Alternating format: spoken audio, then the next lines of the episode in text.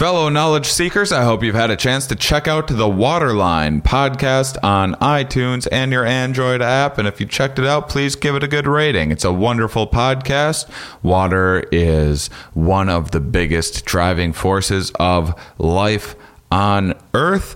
It's been incredibly influential in human history. From the time we were hunter gatherers looking for fresh sources of water to the uh, uh, agricultural revolution and building bigger and bigger cities, eventually having plumbing, uh, the way that it changed sanitation, uh, irrigation, and what is the what's the future of water? Are we going to have enough of this stuff? How can we make more clean, fresh water? I just listened to a very interesting episode, Alchemy Turning Milk into Water, Sustainable Water Management.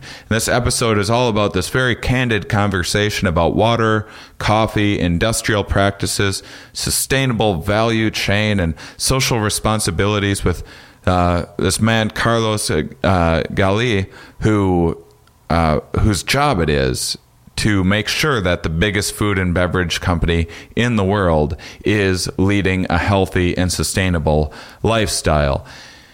Incredibly important stuff. You guys are into science, you guys are into learning, caring about the world, caring about our future. This podcast is for you. Check out the Waterline podcast on iTunes and your Android app.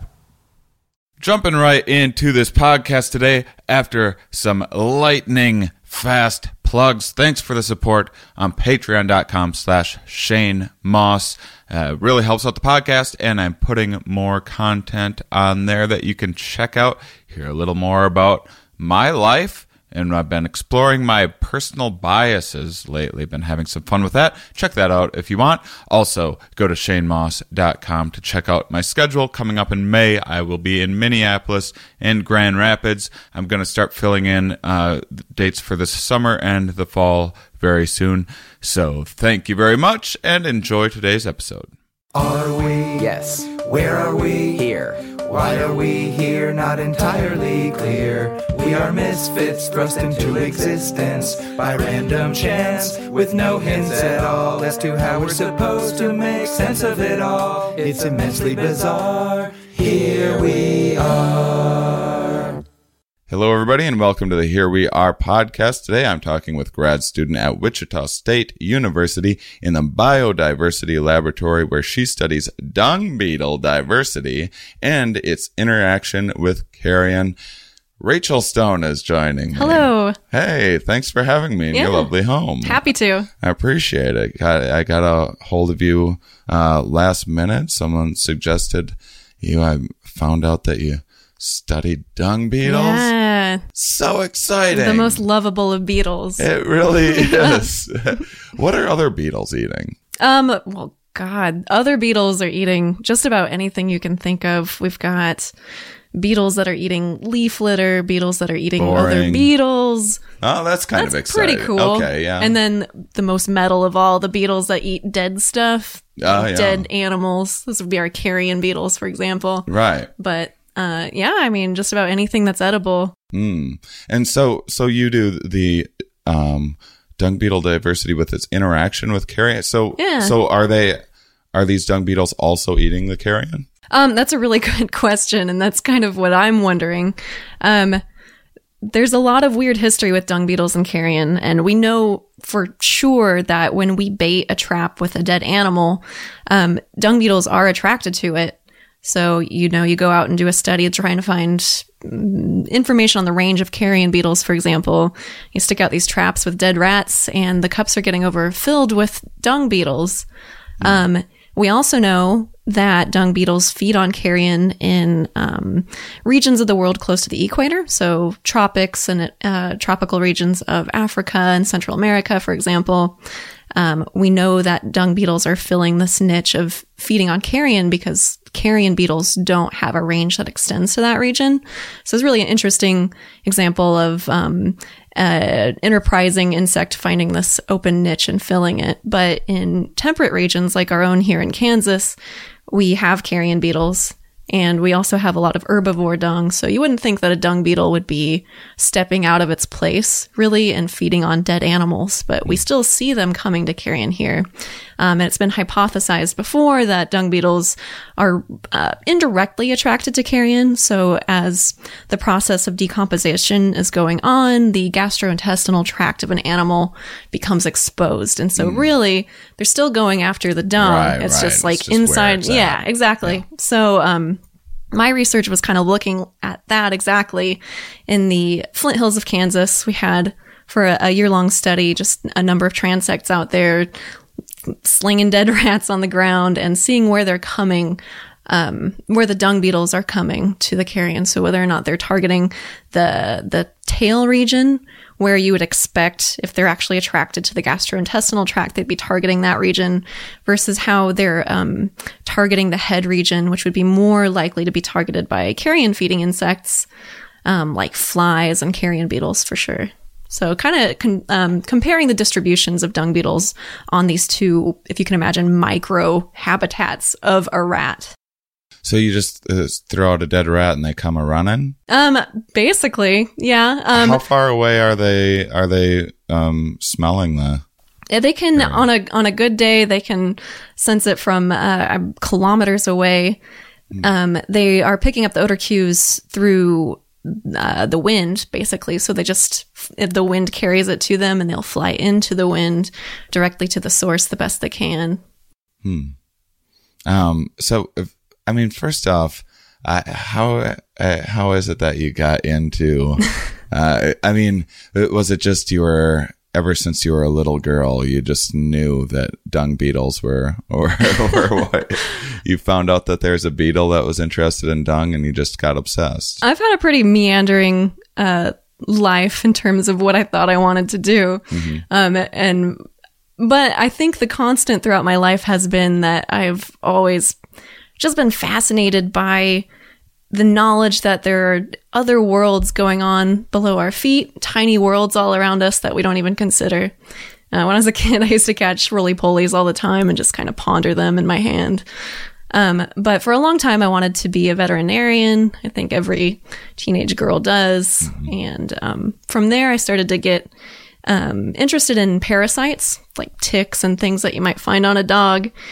And I think I started to just the more I learned, um, become Parasites weren't just they weren't gross enough. no, no, I needed to get grosser, Right. something that's eating poop or something. Yeah, yeah, right. But um, I don't know. I think there's something really, really cool about um the strategies that other organisms have for making it in this crazy world. I just I just saw what is that a dung beetle on your shirt? These are actually ticks. Oh, they're ticks. Yeah. You- So you have insect. This is this really is a lifestyle it for is. you. I've got them on the wall here too.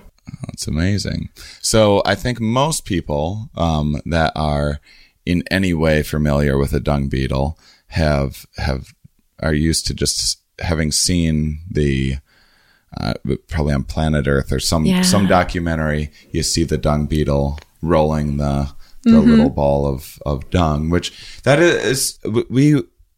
It's funny when you always um, like the wheel is considered this great human innovation, Oh, yeah. like the invention of the Right. wheel that changed everything. But the dung beetle's been They've been doing doing it forever, yeah. for yeah, it's old news. yeah, so, I mean, why wouldn't you? You roll. It's pretty intuitive. You put something in a circle, Right. it works, rolls way better than a square. Yeah. I'm sure. I don't think the wheel was that hard to figure out. you don't see like That's cubes oversold. of dung getting pushed around. um uh, didn't um didn't uh was i reading some sort of uh old oh what was it? Egyptians or something like that used to worship. Oh, yeah. beetles Uh, this one beetle in particular, uh, Scarabaeus sacer, is the sacred scarab of Egypt. It's a really cool guy. Um, I have an example. You could take a picture of it if you want, but it's um really gorgeous, uh, fairly large beetle. And it's what we call a roller, which is one of the behavioral behavioral guilds that you'll find in dung beetles. So when we think about dung beetles, we think about them rolling dung, but that's actually just one of the um, number of strategies that they employ. And uh, yeah, I bet the other dung beetles hate that. I know. The yeah. rollers get all Yeah, the they're the real celebrities Yeah. of the dung beetle world. But yeah, these guys were revered in Egyptian culture, and they sort of This is before television, right, right, yeah. Didn't have a lot going on. But uh, it's sort of to them represented this uh, life and death, this rebirth of the day, um, you know, this cyclical nature of the sun coming over the horizon. And it was represented by this little dung ball that they would roll over a hill, basically. That reminds me yeah. of the sun. Oh, life and death and everything. It's beautiful. Yeah. I mean, that's pretty poetic. Yeah. Um, well, that it, that is. I mean, it is amazing that there are these little recyclers that Mm-hmm. are um, so crucial to the environment. Uh, you were telling me before the uh, before the podcast that when Australia started bringing cattle over, Yeah. they had a problem with all of this stuff. See, I always, me not knowing uh, uh, much about dung beetles, and I don't, I uh, believe it or not, I don't, uh, I don't find myself thinking about dung beetles. That I know, I'm, I'm sure that seems crazy Well, to you're you. one of the weird ones. I know. And so I always, I always just thought um, cow manure in in like at least in the earlier years where it was a little more free range. I thought Mm-hmm. it was fertilizing the soil and whatnot, but I didn't Mm-hmm. realize that if you don't have these dung beetles around, this stuff is piling up and becoming an issue. Yeah. Essentially, they'll just dry up and, and sit there for a really long time. Hmm. Um, they'll get degraded by microbes and fungi, but once they're dried out like that, it just it takes a long time. They'll just uh, pile up. Um, it's also a problem for um, dung breeding flies. So if you have like a big area where cattle are grazing and pooping everywhere, and that's not getting broken down into the ground, uh, dung breeding flies will just kind of take over the place, and uh, you'll also get issues with parasites and, and things like that. So dung beetles uh, contribute in a lot of ways that we don't think about. Wa- Was there is there any negative thing to when they brought in the dung beetles to Australia? Like, oh, we didn't foresee this problem, and now we got these damn dung beetles everywhere, and they're ruining this or that. Um, that they- sometimes happens. Yeah, it absolutely does. Whenever we employ biocontrol, I think that there's something bad that comes out of it. Um, they did a pretty good job of researching dung beetles that would um, stay within the range of a, a pasture land. The uh, dung beetles that are native to Australia um, don't do well breaking down cattle dung because they don't like to leave forested areas and they're also adapted to feed on only marsupial dung. So they, they kind of um, keep themselves constricted within this certain kind of range. And then when they brought in cattle, they um, wouldn't venture out of the forest into this kind of open pasture, which is a really different kind of habitat if you think about it compared to a forest. So they looked specifically for dung beetles that would thrive in that sort of open, sunny pasture kind of area. Um, but there is some bad. They do seem to overcompete or outcompete um, other species of dung beetle. Um, it's more apparent in the U.S. We brought some African species into the American Southwest region, so kind of deserty area here too, to break down cattle dung. And um, since their introduction, they've been kind of moving eastward. And the worry is that they're going to start out competing with the other dung beetles in the region, um, skewing diversity, and and who knows what will happen from there. But um, we've actually just found them in Kansas, so we know that they've made it about halfway across the country so far. So it'll be interesting, um, but perhaps scary to see what will come of that. But it's it's happening right now. How many different species of dung beetle are there? Oh my God. There's about 7,000 described species of dung beetles, which is basically about how many bird species there are. About 8,000 bird species. It's a pretty diverse group. And they all have their little niches, huh? So, or Yeah, are they with- all? I mean, what what's the when, when you talk about them having different kinds of dung? What what's the what is the point? Why why are they preferring some dung over over others, or or are some of mm-hmm. them just whatever dung they can get, and. Yeah, some of them yeah. dung snobs, or Some are dung snobs, some are dung generalists. Um, when you start to think about dung as um, this habitat in and of itself that's sitting within this uh, landscape that isn't offering any nutrients of any value to certain groups. And then suddenly there's this island of really high nutrients just sitting there. That's also a home. It's also you. a home. Yeah, it's, It's food. ama- it's it's like a gingerbread right? house. And it's also this like um, attractant to females too. So it's where Oh, reproduction yeah, happens. ladies Yeah, a good pile. I know. The stinkier, the better. Yeah. And um, so it's this really, really interesting uh, habitat. And in ecological jargon, we call it patchy and ephemeral habitat. So it's patchy in that it's really unle- evenly distributed, and ephemeral in that it's very temporary too. So it occurs suddenly and then it disappears.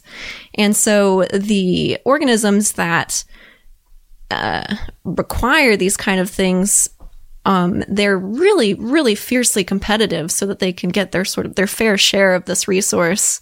Um, so they've evolved ways to outmaneuver one, one another in really cool ways. Um, so you'll see this sort of partitioning of resources in um, preference for certain kinds of dung. There are dung beetles that, for example, only eat koala dung or only eat sloth dung. Um, and then there's dung beetles that actually eat a wide array of dung. That is It's- such it's a really snob. cool. It- I know. it's- I mean, that's koalas are like the pickiest eater Yeah. in the world too, and then you have these really Oh, picky yes. beetles. I like- only eat eucalyptus dung. Yeah, um, and there's actually really, really cool behaviors with uh, beetles that are super, super species specific in the dung they eat.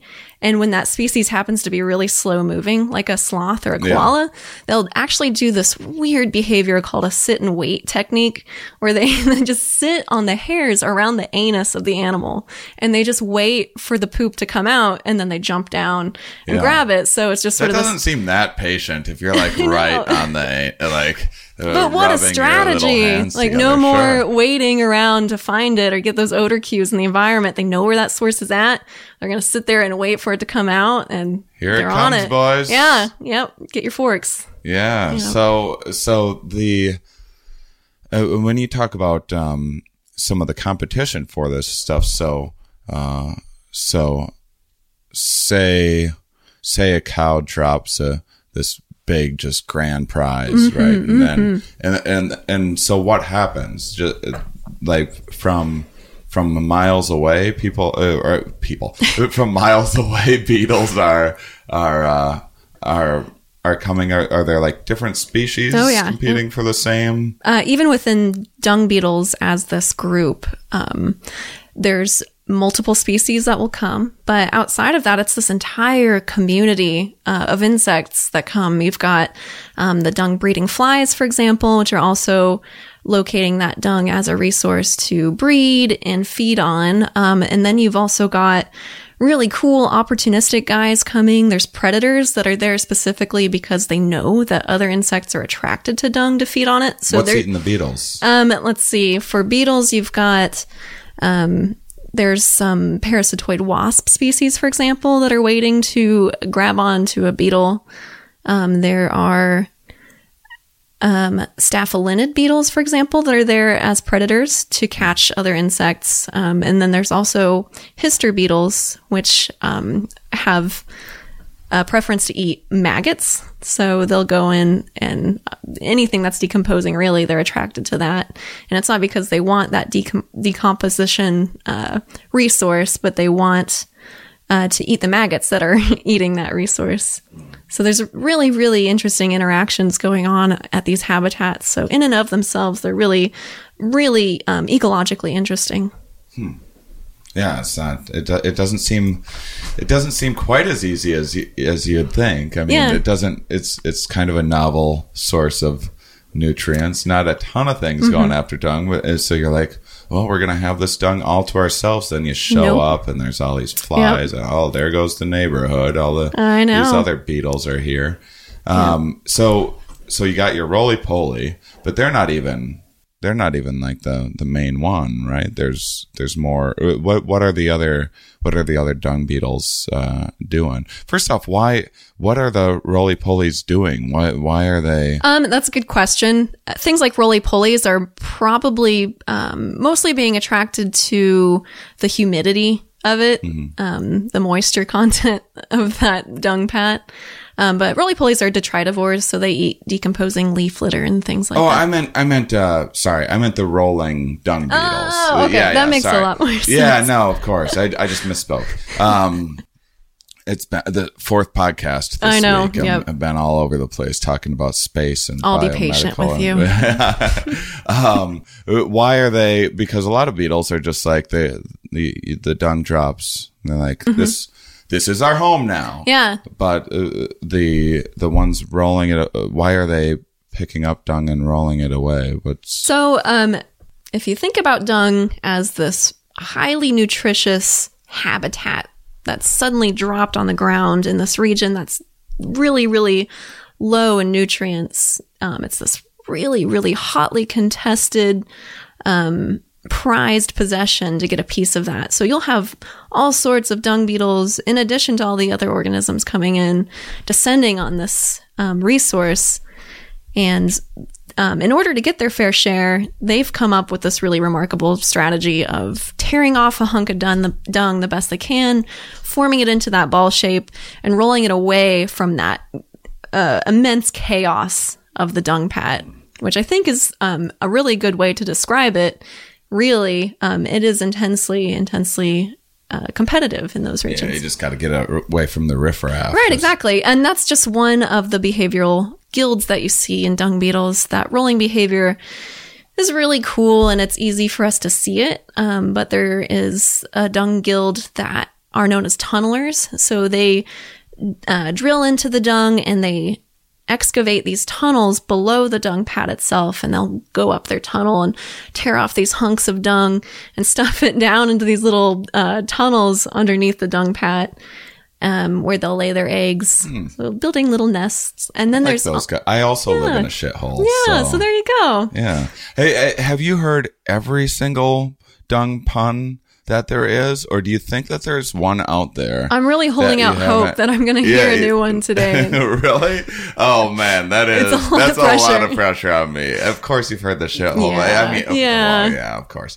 Um, that's I like I, I like the tone of your yeah, yeah, of course. Mm. you're doing good buddy it's pretty good you'll get it Does it? I mean, do, I, how often do you hear a new one? What there has to be like once a year where someone comes up with a new dung pun. And you're like, wow. you oh did it. i wish No? no, it's like there's that? like three But people must attempt all the time, right? Is that is that is Yeah, it the yeah. worst There's part of like your the oh, you research dung beetles? Oh, that's shitty.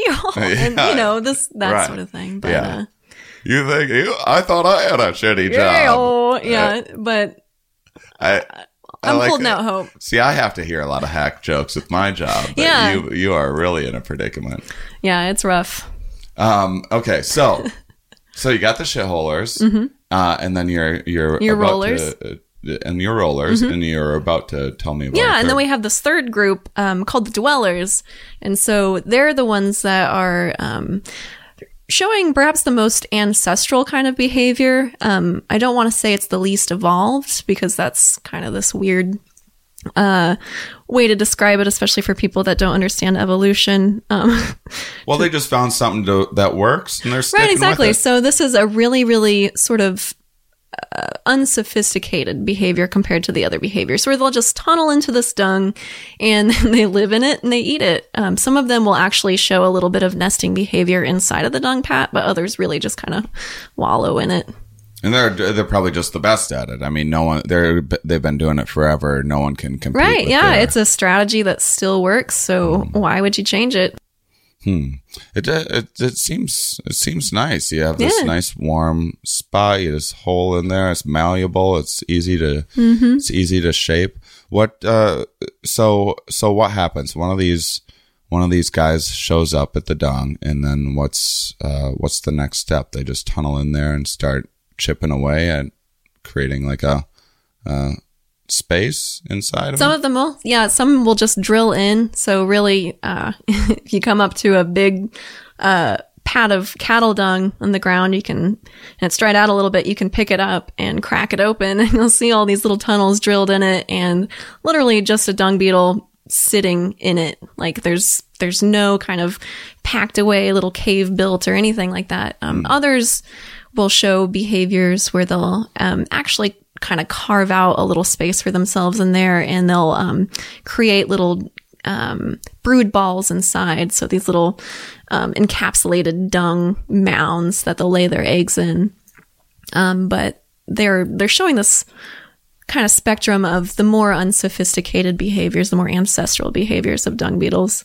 When you get into tunnelers, you'll see that tunneling down and also construction of brood balls where they'll lay their eggs and then finally have perhaps the most sophisticated behaviors with the rollers where they're constructing that really nice round uh, spherical ball, rolling it away and then burying it underground where they'll lay their egg in there. Um, and that's also where you'll start to see, because it takes more effort to make that ball and take it away, um, you'll start to see things like um, parental cooperation and, and really cool parental care start types of behaviors with the dung beetles, which is honestly pretty rare in the insect world. Mm-hmm. And like what? What are they? So they're actually sticking around and kind of guarding the. Yeah, yeah. In some cases, they are. Um, but even the fact that they're provisioning nests is uh, highly unusual for insects. So that's already this really cool um, example of an organism that is investing a lot of resources into its young. And so you'll see low fecundity. Um, some dung beetles that are really large will only lay one egg in a breeding season, which is very crazy for insects. Um, but they're investing a lot of time and effort into their young um, and they're trying to ensure the survival of the young too. So you'll see things like um, with tunnelers, for example, um, the mom hanging out in the tunnel, she'll stick around with the brood ball, uh, keep it in an upright position, and they found that if you remove the the adult maternal dung beetle, um, that fungi will start to grow on that brood ball too, and then the larvae um, fail to thrive after that. So they're contributing in a lot of ways. You talked about the low fecundity. I I would have Yeah. if I had to guess, I would have been like uh, a hundred. They have like a Right. hundred little beetles or something like. I mean, don't spiders have like a thousand? Right, Or some- yeah. Something crazy like that. Uh, so, but one egg sometimes. Yeah, in some cases, yeah. So um, the smaller guys, which I worked with a lot of smaller guys uh, in my research, they tend to lay more eggs, but it's still you'll see the sort of provisioning for a single egg. So still a lot of effort going into a single egg, but they'll make multiple brood balls and lay up to about seventy eggs in a breeding season.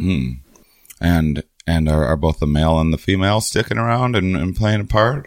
Um, not for on the guys species? I was studying, studying, but yeah, for certain species, that is the case that they'll cooperate together to form that brood ball and take it away. Um, um, for some tunnelers, also, you'll see really cool behaviors uh, where the males will guard the tunnels. So whenever you see a dung beetle with those really, really impressive uh, horns that come up, uh, they can take up quite a bit of space in the tunnel. And that's the idea of those horns is to create these obstacles so that other males can't get past um, to mate with the female behind.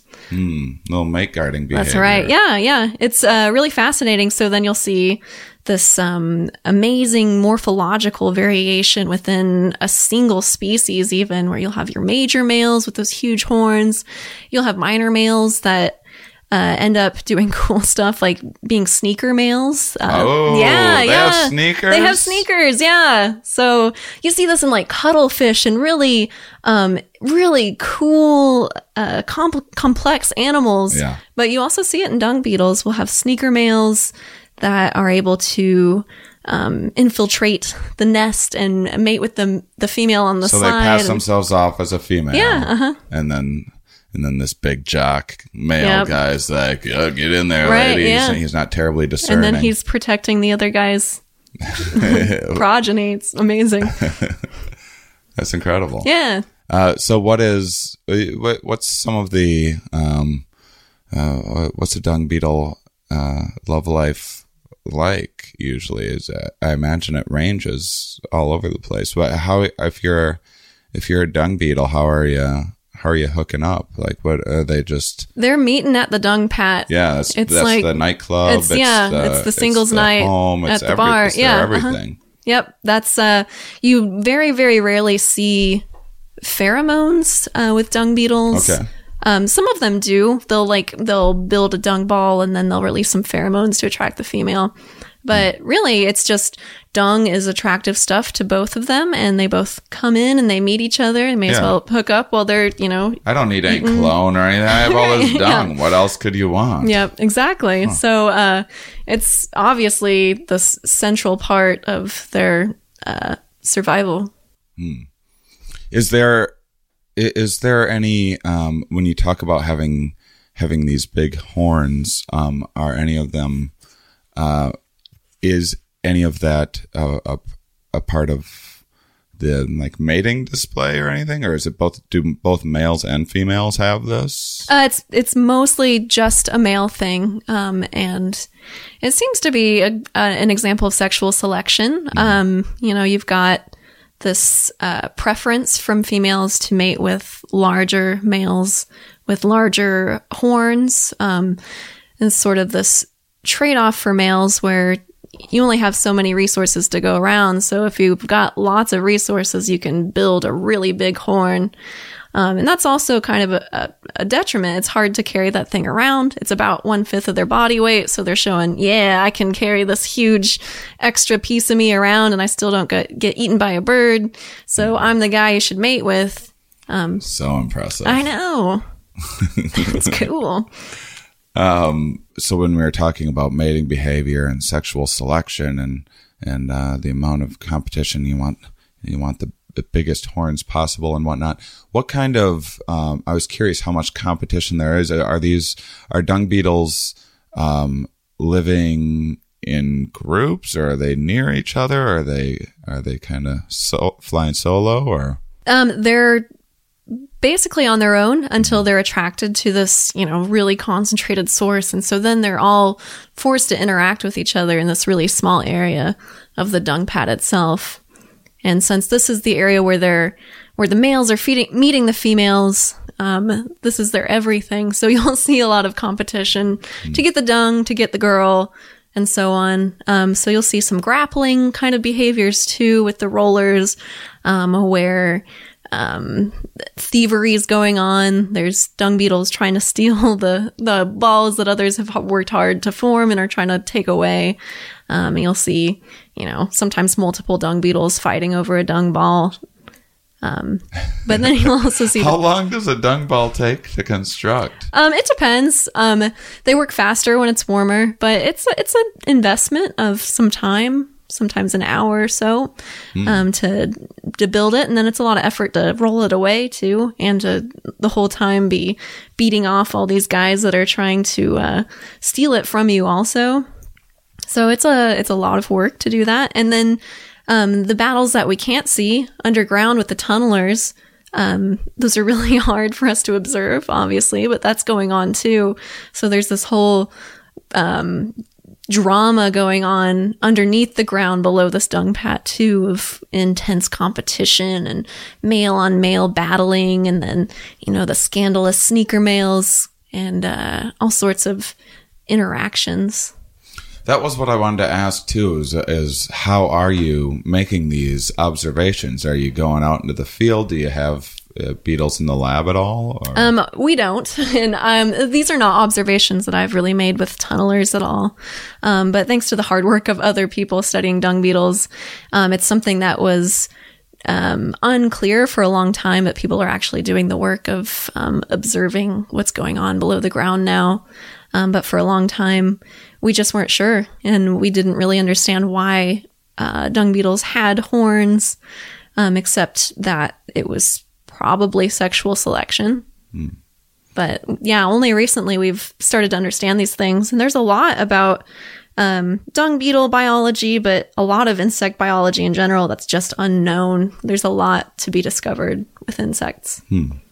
Uh, how, how many uh, how many of you are out there in the in the dung beetle uh, s- uh, science community? How many people are out there studying the dung beetles? Um, I couldn't even tell you really. Um, it's hard to say. I know of a number of labs that work with dung beetles or use dung beetle systems as a model to study something else like animal weaponry, which would be like those the big horns that they used to Right. battle each other, for example, or um, are using dung beetles as a model to um, understand um, biodiversity or overall health of a habitat and things like that. But even at a, a national conference I went to pretty recently for um, entomology, there were not a huge number of people there um, to talk about dung beetle research. No dung beetle conferences No. just yet. I know. I want there to be. As That soon as be there is, great. you let me know. I'm, Yeah, I'm you'll be there. Mm-hmm. Yeah, I'm, I'm. I'm gonna write a whole hour about dung. That would be beetles. I'm great. gonna come up with dung beetle Yeah. puns. Just that- an album. Mm-hmm. that you guys haven't heard yet. It's gonna blow everyone's Oh, man. mind. You're gonna It's- kill it. It's gonna be pretty Yeah. amazing. Um, so, um, so back to uh, back to reproduction. One of our favorite topics. Mm-hmm. Yeah. this- I mean, that's What how, else is how there? We got, there is really nothing else. That's uh, it's why we're here. Yep, it's the name of the game. everything. Um, how so? This they're they're drilling. Well, different species are doing it a little bit differently. But say the shitholers, they're going down. They're they're laying their brood, and then but this dung's drying out fairly fast, right? Mm-hmm. How how off or how fast between they lay the egg and then and then they're kind of staying there guarding it, I guess. And, Mm-hmm. Some of and them, yeah. Some of them, and uh, and how long are they having to wait uh, wait around? And then when it hatches, are these things just off and running and on their own right Yep, away? Uh-huh. Because they're investing so many resources in getting um, the egg to successfully hatch and to have that larva successfully pupate and so on, um, their odds of getting it to be an adult are pretty good compared to other insects that are just gonna, you know, lay a raft of eggs somewhere and take off and not ever give it a second thought. So um, that investment pays off for them, and um, so you'll see those behaviors where they'll um, provision a nest, lay the egg, and they'll take off from there. There's the ones that will stick around for a while, um, make sure the, the brood ball is upright for some time that's free of fungi. Um, and then you'll have some that are also waiting until um, the adult emerges and then they'll leave. What's what's the best uh what's the best area for the dung? Is there just some dung out there that's just the, Oh, the real prize? Like where if you if you're a dung beetle where you want to go and retire, is there is there a particular climate or something that Um, they like they like it warm. Um, the warmer it is, the better they are t- at um, being fast and getting to the resource quicker, building a dung ball faster, and so on. So that's just the nature of being a cold blooded organism. Um, you need that heat in the environment to be able to uh, do anything really. Um, and so let's see if we're wondering what the best dung is for like the dream dung for an animal. That's really hard to say. Um, for the most, There's so much great dung There's so there. much good dung. How do you just pick Ah, one? doesn't seem right? um, I guess it depends on the species. It You got- depends on the you got species. Um, the one following the sloth around. yeah, but um, some of the things that are really attractive about By the way, if I was a sloth and I had something crawling Yeah. around on my butthole, I would be moving a little faster. Don't you think this. so? Yeah. I- Yeah. I would. But uh, anyway, back back to the more pressing and serious question. of the best. The moisture content is actually a pretty attractive component for the dung beetles. Uh, so that's why overall, say cattle dung is more preferred over horse dung. Cattle dung's like, I don't remember, like maybe 10% more, um, uh, liquid. So higher in moisture than, uh, horse dung. But studies where they've tried to kind of suss out the the dung that gets the most beetles um, in terms of abundance, maybe not necessarily richness, like the number of species, but just overall the number of individuals, is usually human dung. Um, or also, some studies have found that uh, dead fish are really attractive too, which is crazy. Um, but yeah, I guess the idea is that human dung is pretty high in moisture, and we also have varied diets, so th- that would appeal to perhaps a wider spectrum of dung beetles too. So we are omnivores. So um, dung beetles that might only be attracted to carnivore poop might be attracted to ours, plus all the uh, herbivore dung beetles as well. Plus, we have like beer dung and Yeah, stuff I like that. know, All yeah. sorts of interesting stuff. stuff. Cheeseburger dung. Yeah. Hmm. Um, what about uh, what about um, first? uh, Well, two things. One, what is if dung beetles are eating dung? What are what are they defecating? I mean, how bad is the is the stuff that they're uh, crapping out? Like, like is it they they are defecating, right? Yeah, uh-huh, are- they do. does, Does anything eat there? Um, well, so when a larva is in that brood ball, for example, so it's stuck inside of this this spherical chamber, and so while it's eating that dung, that is its little nest, um, it's also pooping in there, and so they're eating their own poop over time, also while they're. Sure. I mean, why not? It's Yeah. there. Um, so that's an instance of them eating uh, dung beetle poop. They just can't get enough. I love the stuff. um, there's also dung beetles that have been observed to kind of ride on the backs of millipedes and wait for them to poop, and then they'll eat that dung as well. Um, but yeah, they're um, the adult dung beetles have these really Millipede dung. millipede dung. That doesn't seem like that's uh, much of a prize. I, it's not very appealing to me, but they seem to be crazy about it. Okay. But uh yeah. Um the adult dung beetles themselves have really really dainty little mouth parts. So they're really not grinding up all the coarse material in dung at all. They're it's more like they're kind of sopping up the the juicy soup of bacteria that are in dung itself. So um and then the larva will actually eat the coarse material within so like the the plant fibers and stuff like that. so, what are you working on specifically? Like right now, what's your? Um, I am wrapping up a thesis on dung beetle attraction to carrion uh, in the Kansas Flint Hills, and with that one, I was just kind of looking at. Um, I kind of mentioned it before at the beginning, the abundances of dung beetles at the head and tail end of rat carrion, just to see um, if there's some sort of preference that we've been overlooking, and trying to. Um, address that hypothesis before that dung beetles are only attracted to um, the contents of the gastrointestinal tract as an animal is decomposing and trying to understand that a little bit better.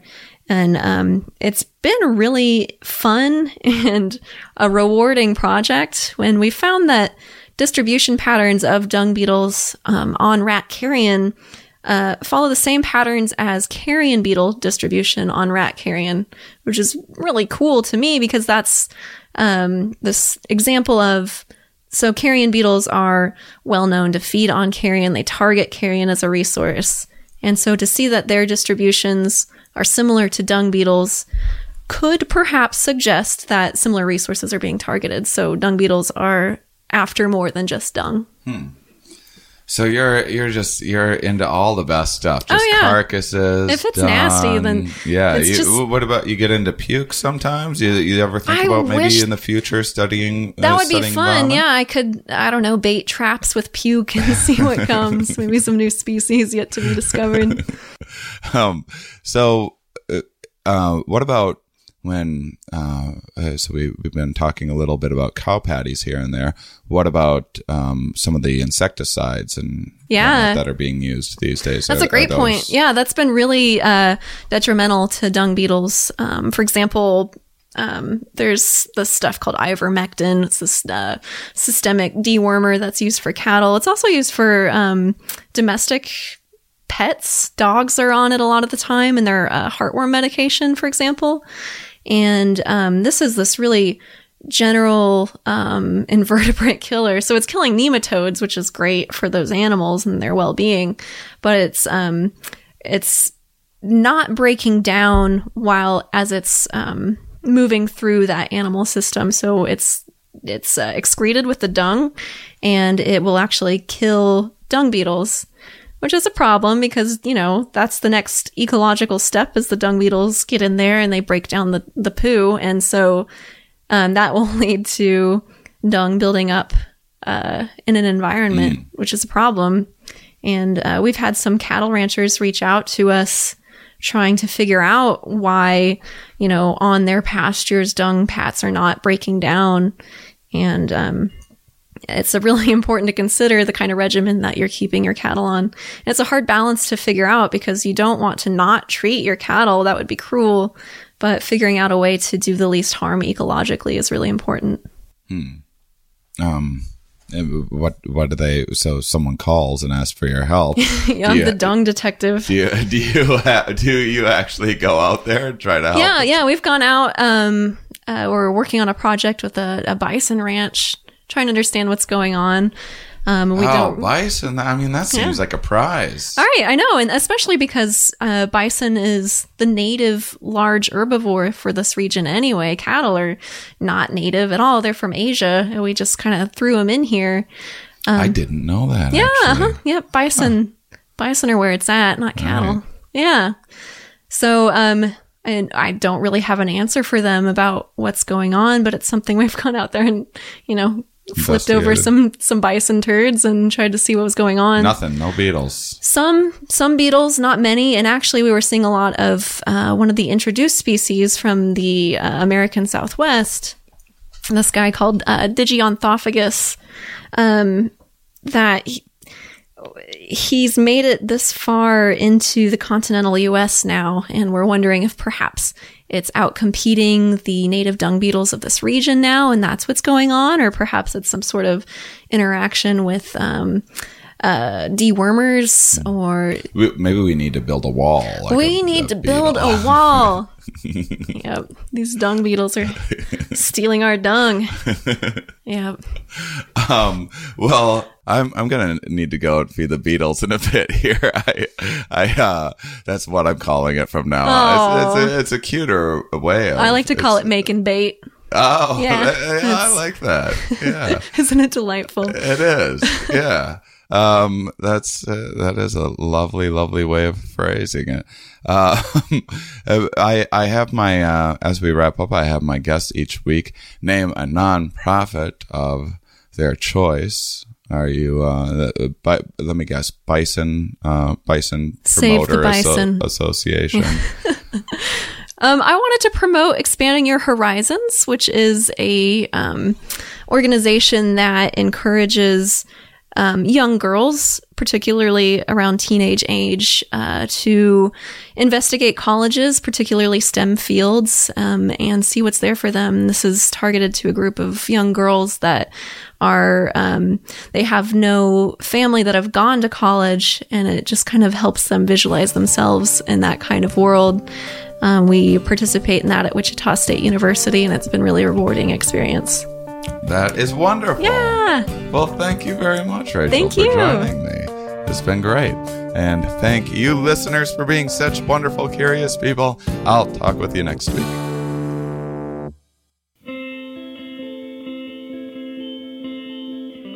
Next week on the podcast, I talk with Assistant Professor of Biology at the University of Oklahoma. Katharine Marske joins me, who is uh, this is this is a lot of the you know we talk a lot about um, well life in general, but evolution, uh, ecosystems, that sort of thing. This is um, oddly something that uh, uh, kind of an intersection of a couple different topics that uh, somehow we we haven't specifically kind of talked about before. We're talking about we're going to learn a new word, um, phylogeography.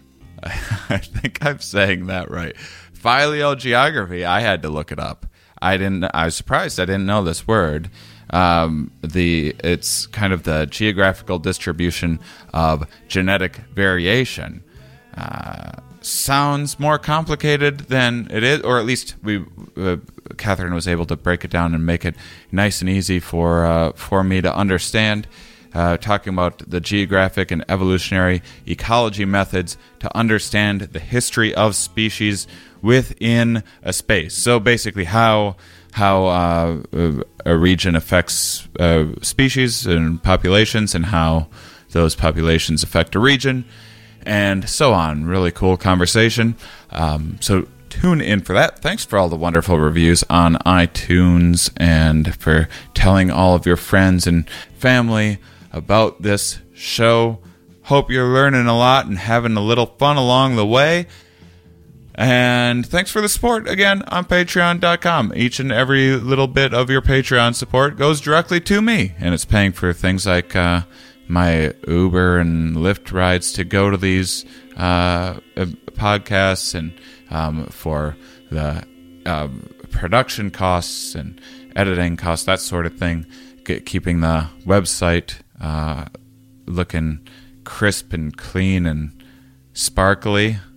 Uh, I would be really bad at selling selling websites. I just realized, but uh, I hope I'm good at thanking you guys for your support on Patreon.com/slash Shane Mauss. It is a direct bit of income right to my pocket. It's wonderful. It's really helping me out, so it, it means I can dedicate that much more time to this podcast. I'm also putting additional content on there. I appreciate it. Special thanks to Jimmy Fro with the Jimmy Fro podcast for doing such a wonderful sound mixing job and editing job on this podcast and for introducing me to all sorts of cool indie music on his podcast, the Jimmy Fro podcast. Those of you that listen all the way to the end, you are, of course, my favorite.